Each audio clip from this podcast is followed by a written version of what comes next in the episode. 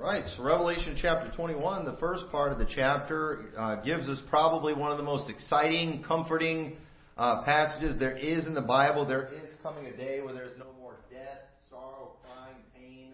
The former things will be passed away one of these days. And then when he gets to verse 5, I like what it says, And he that sat upon the throne said, Behold, I make all things new. And he said unto me, Write, for these words are true and faithful. And I love the way that's stated because the, the Word of God, the Scriptures, are so important. They are foundation. They are everything to us.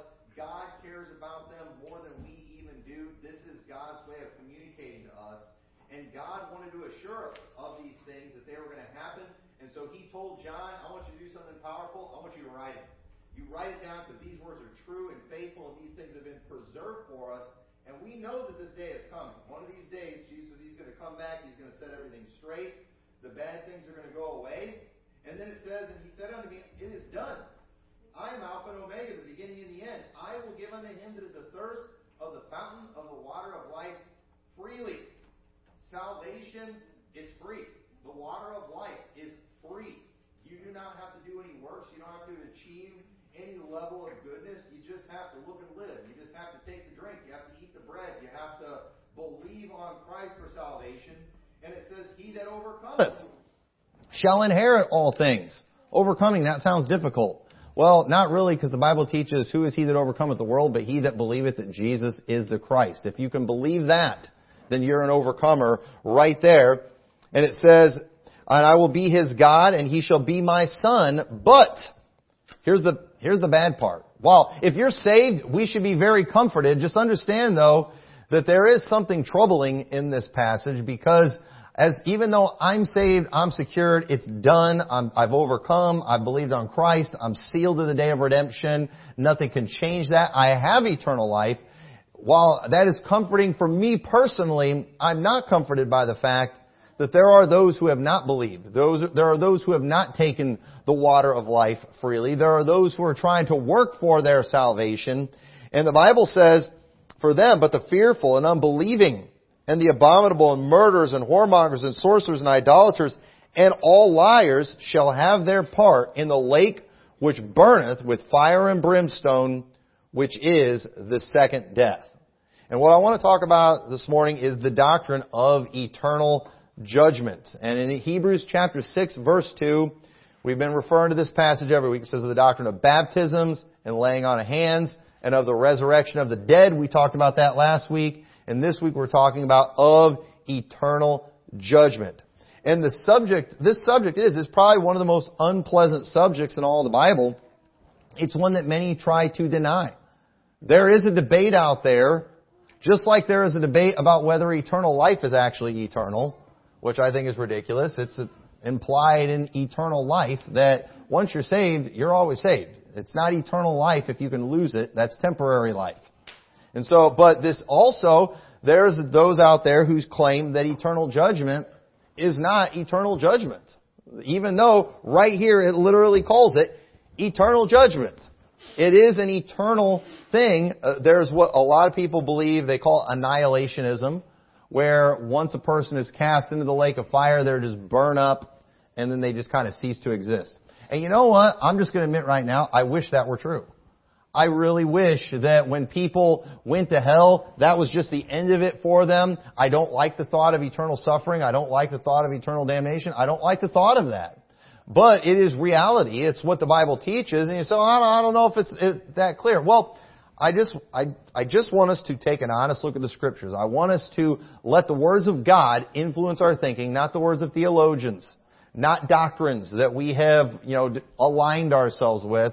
Let's just go to the scriptures and let it form our thinking. I believe that's how, how we should do all things scripturally. But when it comes to the subject of eternal judgment, when it comes to the subject of hell, our thinking has been so distorted when it comes when it comes to the subject of hell. For for one, you know, hell, is unpleasant as it is, a lot of people think, well, a loving God wouldn't send people to hell.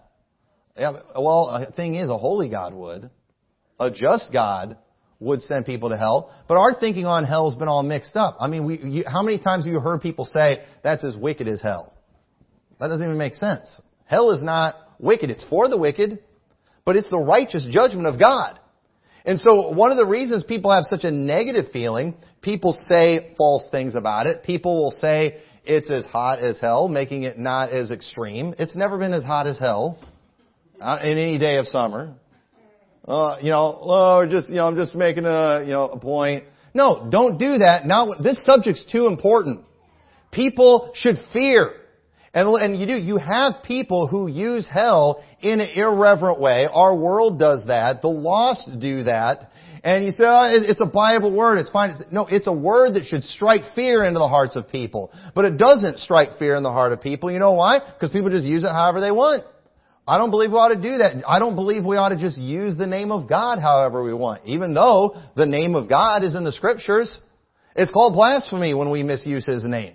We shouldn't misuse the name of God. And when we talk about subjects like hell, it's a serious thing, and it's never been as hot as hell. It's never been as cold.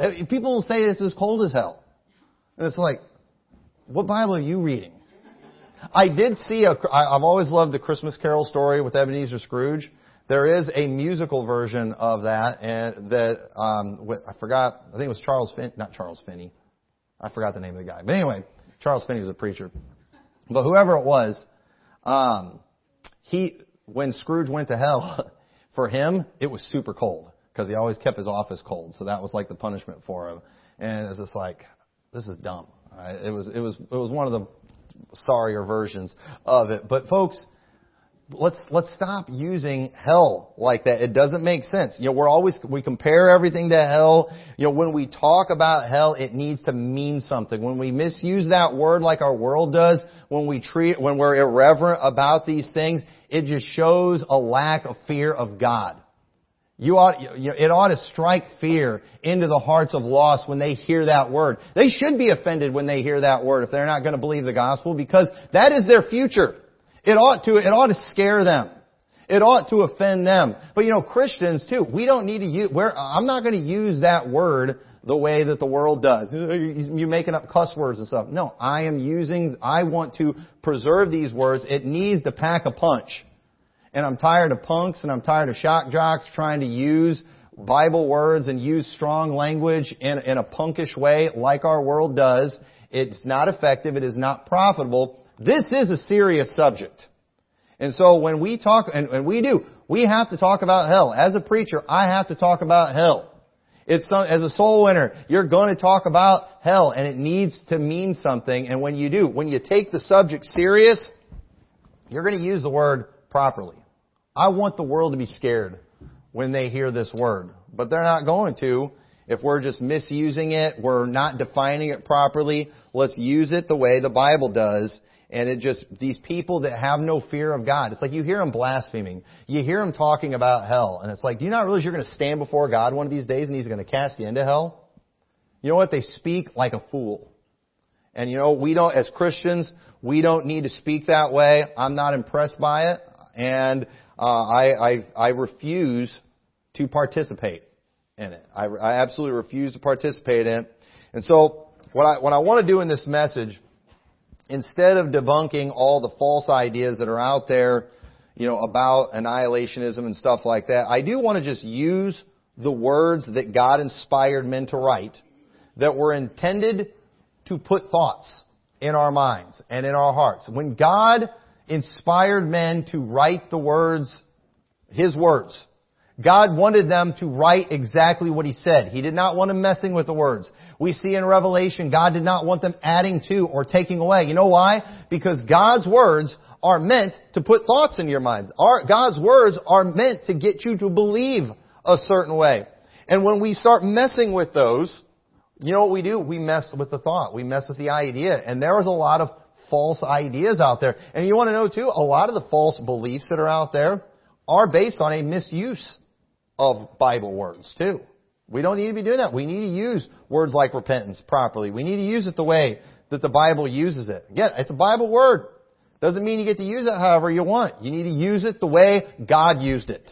That's, that's so important that we do that. And so I want my thinking to be formed by the scriptures, by the words of God. And so let's just look at what God said about this subject of eternal judgment and see, you know, just you be honest with yourself. Don't let me just tell you what you're supposed to think. You know, you let these words put thoughts in your mind. And we'll see if this judgment is, in fact, eternal, meaning people who get cast in the lake of fire, it will be, they will be uh, consciously experiencing torment forever. I believe that's what it means, and let's see if that's what the scripture teaches. So 1 John 5:13 says, These things have I written unto you that believe on the name of the Son of God, that ye may know that ye have eternal life. What John wrote, John wrote the words that he, that God inspired him to write to get us to believe on Christ. That was why he wrote these things.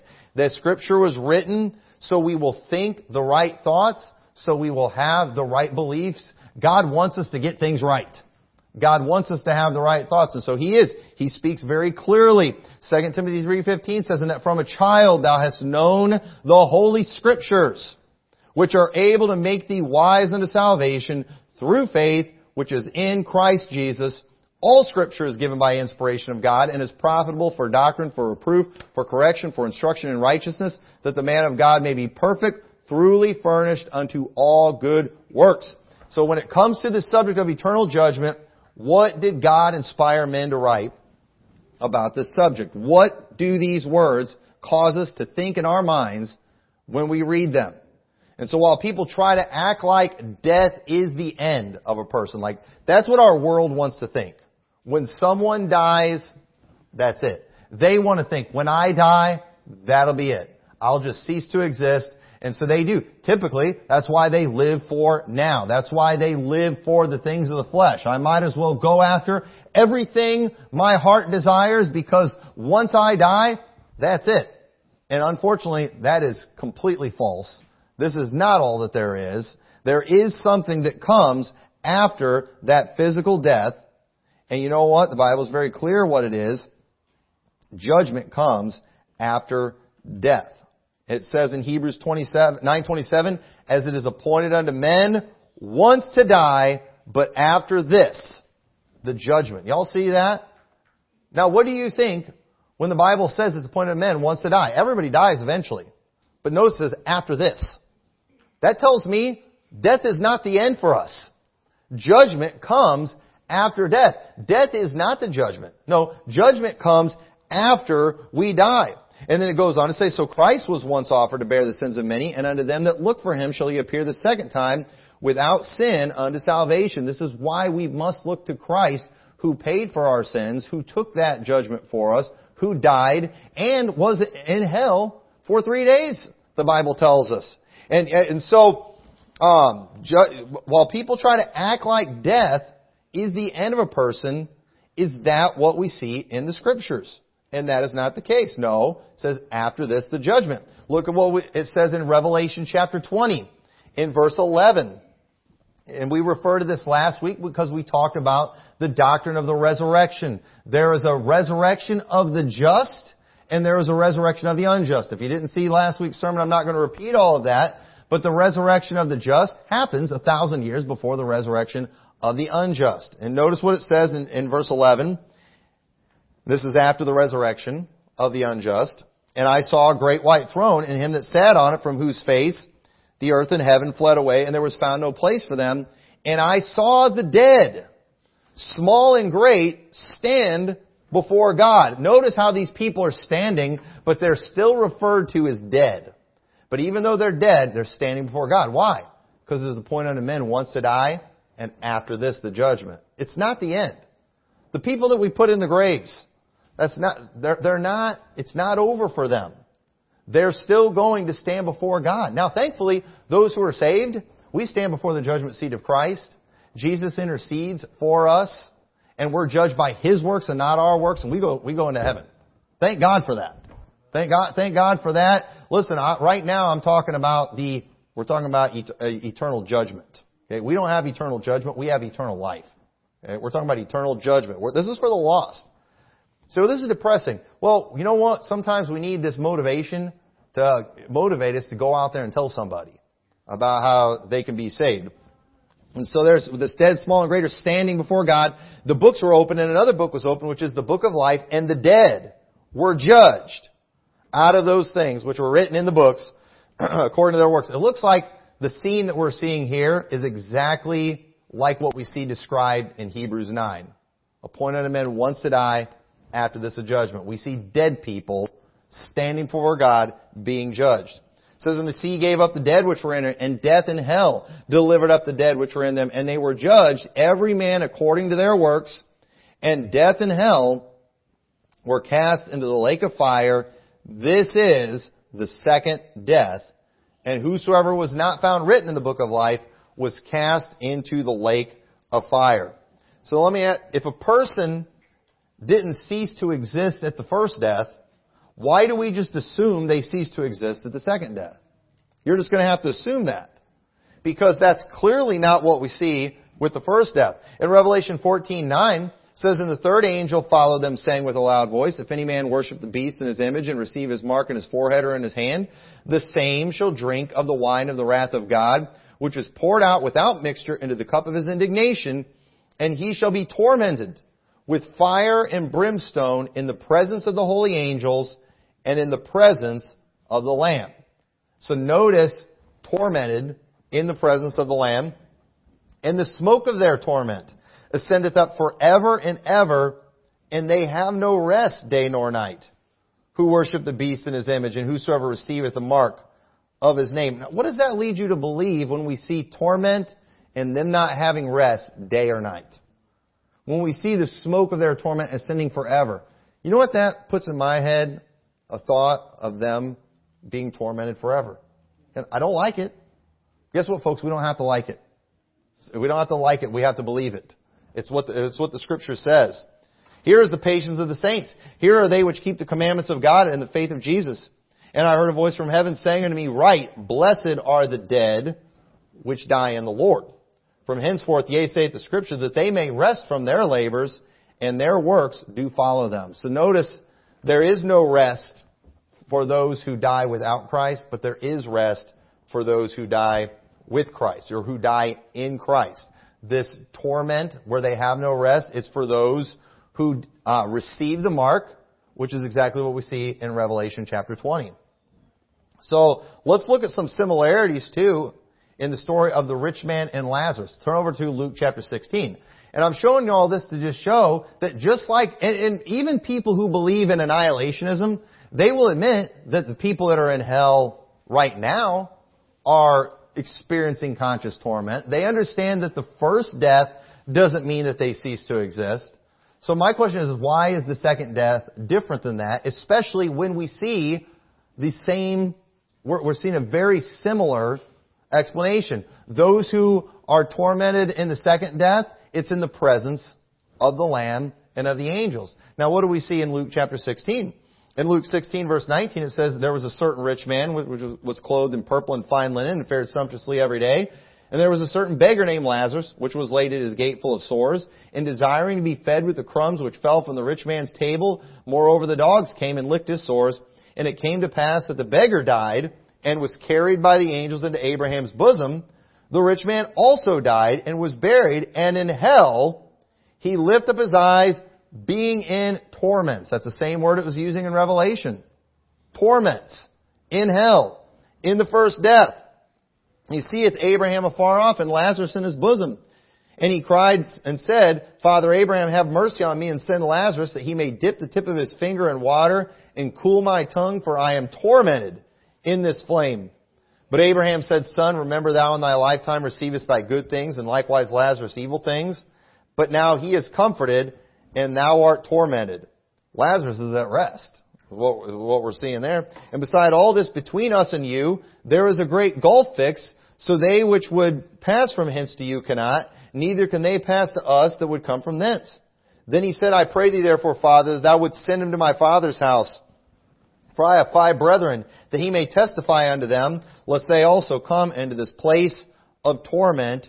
And Abraham saith unto them, They have Moses and the prophets, let them hear them. And he said, Nay, Father Abraham, but if one went unto them from the dead, they will repent.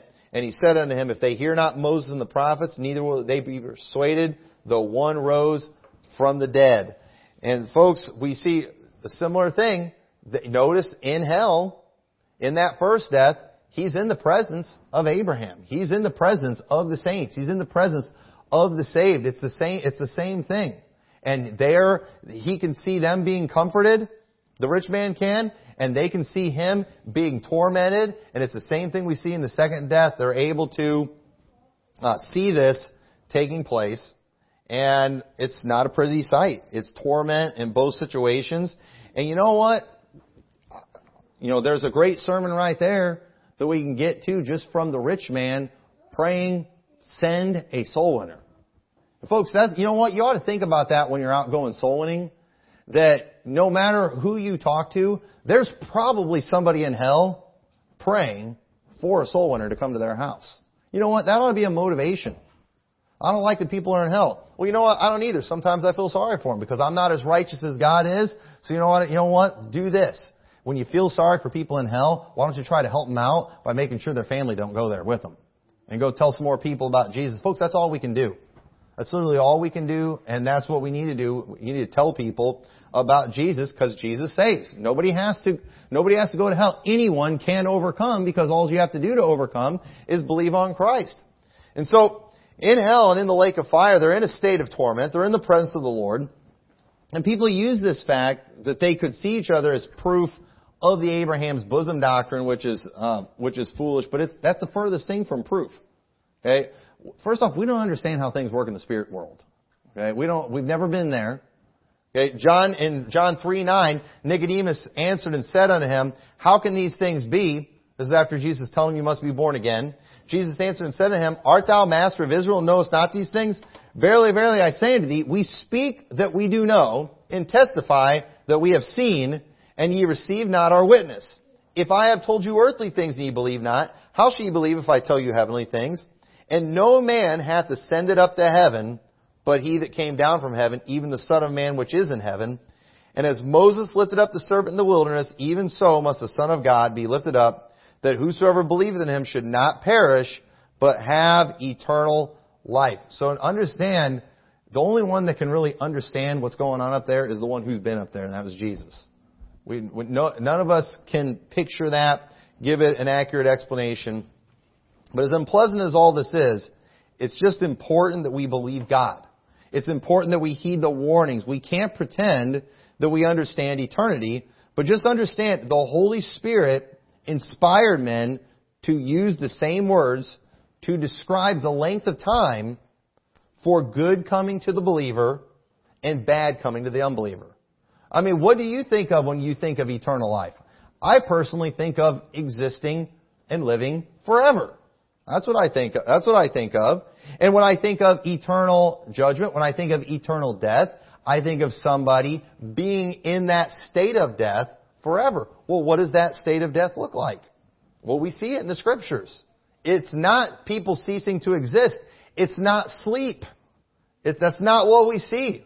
We see that that rich man, as soon as he died in hell, he lifted up his eyes being in torment. He closed his eyes on earth, but he opened, immediately opened his eyes in hell. And I believe that's what happens when a person closes their eyes in death, their eyes open in either heaven or hell.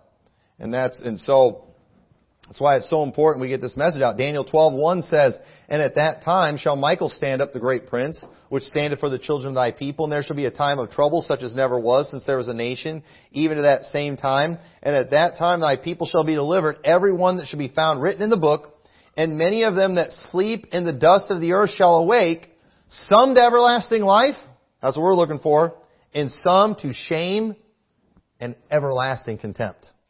Everlasting contempt. What does that lead you to believe? Have you ever been so embarrassed that you wanted to just go crawl under a rock somewhere? Okay, we use that term. And, and what do we mean when we say that? We want to go hide somewhere to get away from our shame. Okay, that, and we've all probably felt that way before. Well, understand there's a resurrection coming, but it's a resurrection of everlasting contempt. I mean, you're not going to get away from that shame. There is no hiding from it. There is no end to it. Matthew 25:41 says, Then shall he say unto them in the left hand, Depart from me, ye cursed, into everlasting fire, prepared for the devil and his angels. He says in verse 46, And these shall go away into everlasting punishment, but the righteous into life eternal. And so again, some people say, well, it just means everlasting is in just, it's in final, that there's no coming back from it. That's not what these words are leading me to believe. You have to add words. You have to come up with doctrines. You have to come up with concepts that we don't see in the scriptures. What I'm seeing in the scripture, what, what the thoughts that are coming in my mind from the very words of God is that there is punishment that is everlasting. Meaning it doesn't end. If a person ceases to exist, that punishment ends, but we're seeing a different thing here. John 3:36, he that believeth on the Son hath everlasting life. He that believeth not the Son shall not see life, but the wrath of God abideth on him. Abideth on him. It's like it stays there. It, it, it doesn't, it doesn't end. It, it doesn't end. It's like, you know, I am not a cruel person. I am not, and because I am not a cruel person, that is one of the reasons I strongly believe in the death penalty. I think it's foolish to just lock people away forever. It's just like, you know what? Just finish it. Just, you know, finish it, get it over with, you know, give the family some closure of whoever they murder or whatever, you know, just, just end this person, let it be done. But even in that case, that's only just, we're done with it here on earth. We don't have to think about it anymore. You know, we can, we can move on. But no, here it's saying the wrath of God, it abides. It's continually there.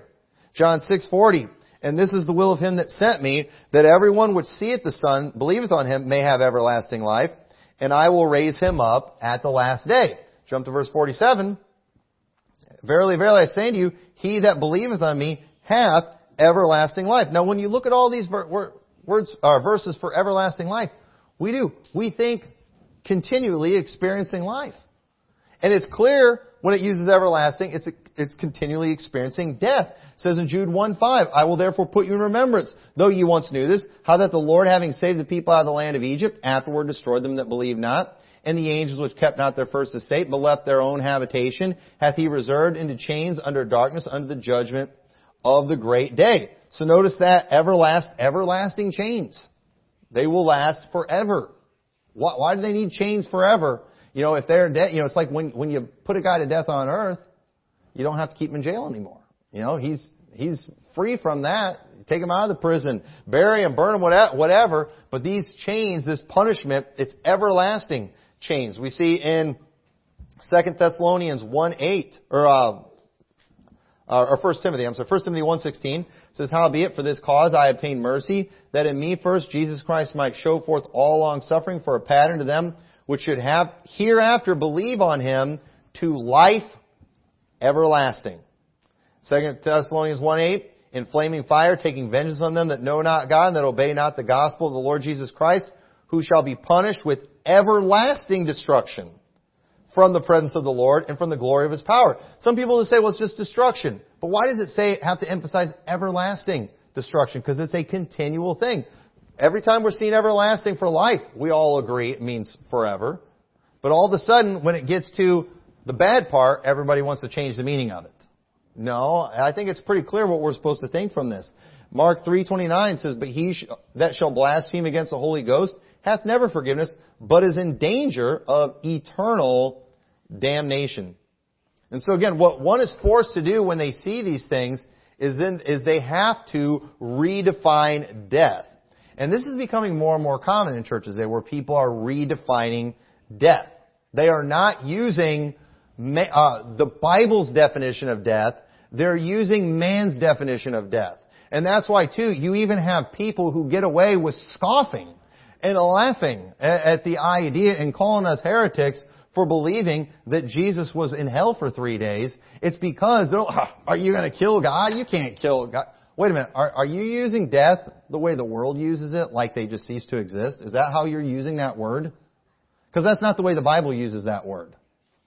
It is, it's laughable. It's a laughable doctrine if you have conformed to the world's definition of death. But we're using the Bible definition of death. Where do we see in the Bible when somebody is dead that they cease to exist? With the rich man, he died and was buried, but in hell. He lifted up his eyes. We don't even see anything going on in between. He died, and in hell he lifted up his eyes being in torment. He didn't cease to exist. He was still conscious. He knows what's going on. He remembers his family. So again, Jesus, you know, we do. I am he that liveth and was dead. Behold, I am alive forevermore. And because that doctrine also makes people uncomfortable, because and, and here's what it comes down to. It's, it's uncomfortable thinking about people going to hell. I will admit it. It's uncomfortable. It's true, but it's uncomfortable. But here's the thing about it. It's like there's a part of us that wants to think maybe it's figurative, maybe there's something wrong with it. But here's the thing about that. If God let His Son go to hell for three days, then why wouldn't He let the lost? It's just one more thing that just confirms what needs to be confirmed in our mind that hell is just as real as heaven. And it's just as eternal as heaven. But it is death and heaven is life. So, we've got, that's why people are redefining death. And so whenever you hear scholars and theologians scoff at what, you know, we teach on this subject, it's typically because they're using the word death the way that the world does, but that's not the way the Bible uses it. Let's, let's use God's words the way God used those words. You know, they think that's just so, you know, it's, it's horrible because they do, they have it in their mind that hell is wicked. They use the word hell the way our world, world uses the word hell, but it's the righteous judgment of God. It is what happens to a sinner who dies in their sin, and Jesus, while he had no sin of his own, he took our sin upon him, and he did in fact die the death of a sinner. And it was, it was a horrible experience for him. And so death in the Bible does not mean one ceases to exist. That's a straw man argument that people often bring up when you talk about the death of Christ. And we believe in the death of Christ. We believe in the death, burial, and resurrection. We believe He was dead. And Mark 12, 26 says, and as touching the dead, that they rise. Have you not read in the book of Moses how in the bush God spake unto him saying, I am the God of Abraham, the God of Isaac, and the God of Jacob. He is not the God of the dead, but the God of the living. Therefore you do greatly err. God saw Abraham, Isaac, and Jacob as living, even though their bodies were in the ground, even though they had tombs and they knew where they were, God saw them as living. You know why? Because those men had eternal life.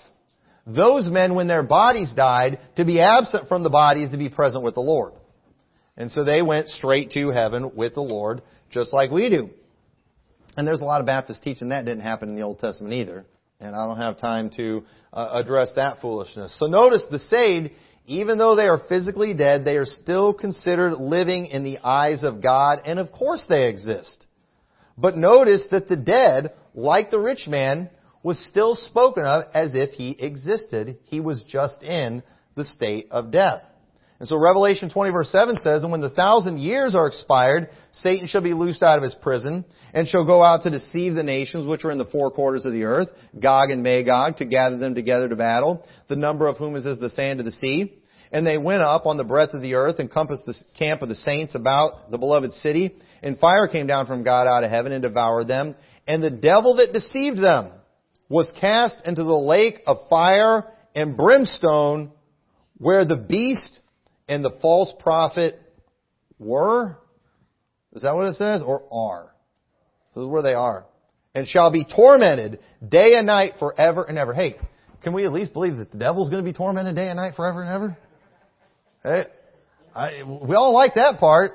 But folks, what did it say before? When it talked about being cast in hell, prepared for the devil and his angels. The place that God prepared for the devil and his angels is where the lost are going to go, and the devil and his angels are described as being there forever, and, and so are the lost. So I, don't like this. Well, you know what? I, I hope this sermon has made everybody so mad that this afternoon everyone just goes out and gets somebody saved. Because honestly, that's really all you can do about it. You know what? I know we live in America, but your outrage doesn't change reality.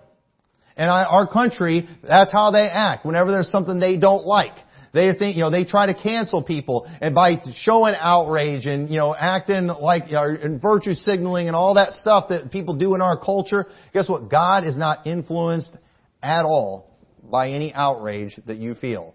just if you don't like that, if you don't like that people go to hell, just go stop as many people as you possibly can by telling them to look and live. By telling them about Jesus, that's all that, that's all we can do about it.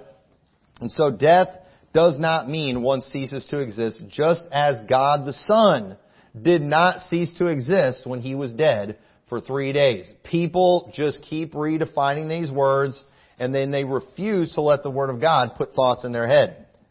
I mean, what, what, what, am I supposed to think when the Bible says, Thou wilt not leave my soul in hell, nor suffer thine Holy One to see corruption?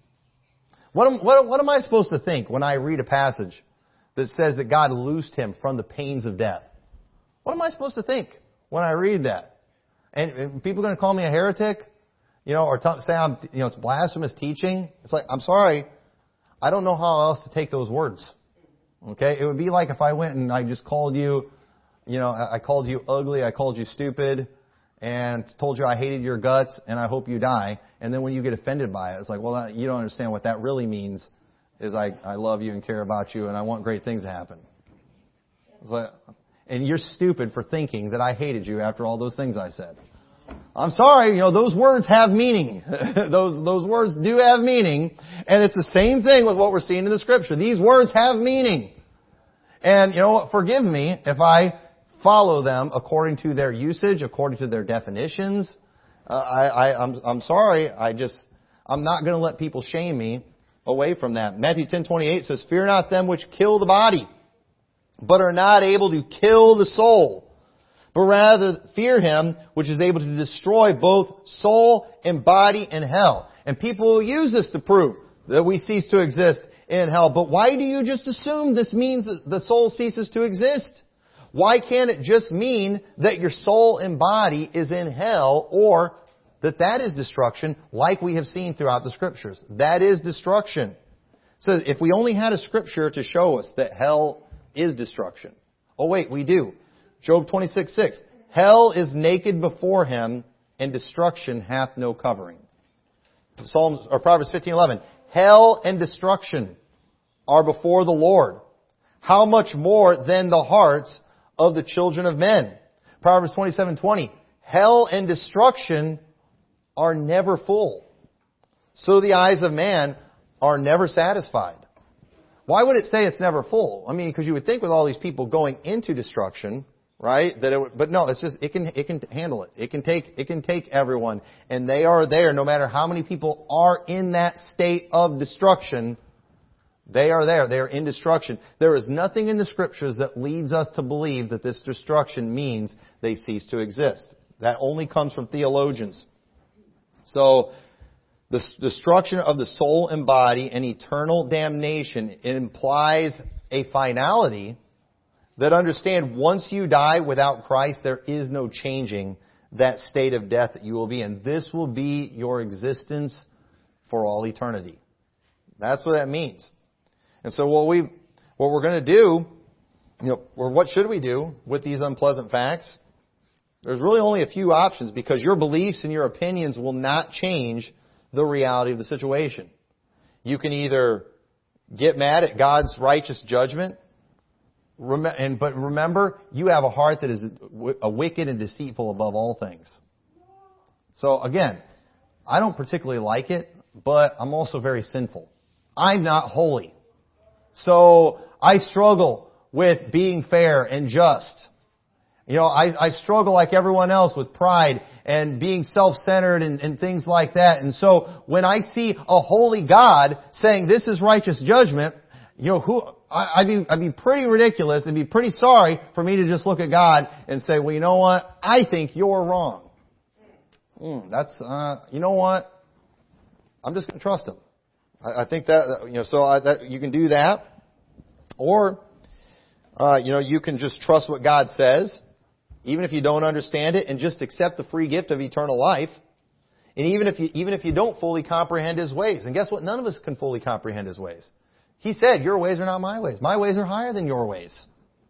So, you know, just, just believe. It's not like, it's not like he made it hard. He, he didn't make it hard to get eternal life. Another thing you can do, you can just let this truth motivate you to tell others, which is exactly what you would do if, if you really cared about people. You would tell others Jude 121 says, Keep yourselves in the love of God, looking for the mercy of our Lord Jesus Christ unto eternal life.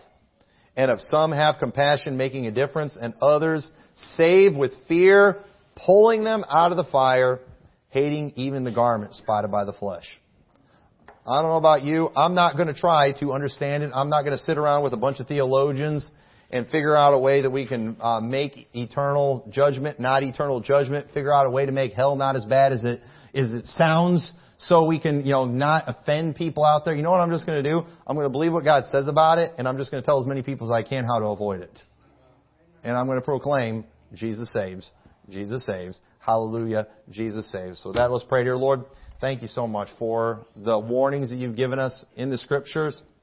And Lord, thank you even more for uh, overcoming for us and, and freely offering us the gift of eternal life.